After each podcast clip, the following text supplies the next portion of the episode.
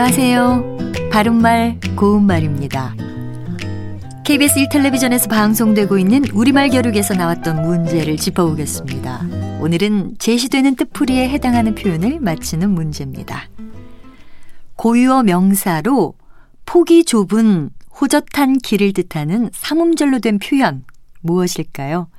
아, 출연자의 답에는 고삿길, 골목길, 오솔길 등이 있었는데요. 정답을 먼저 말씀드리면 이 중에서 정답은 오솔길입니다.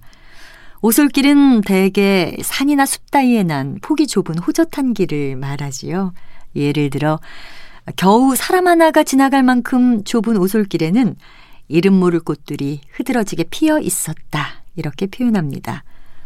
오솔길과 관련 있는 것으로 오솔하다란 형용사가 있습니다.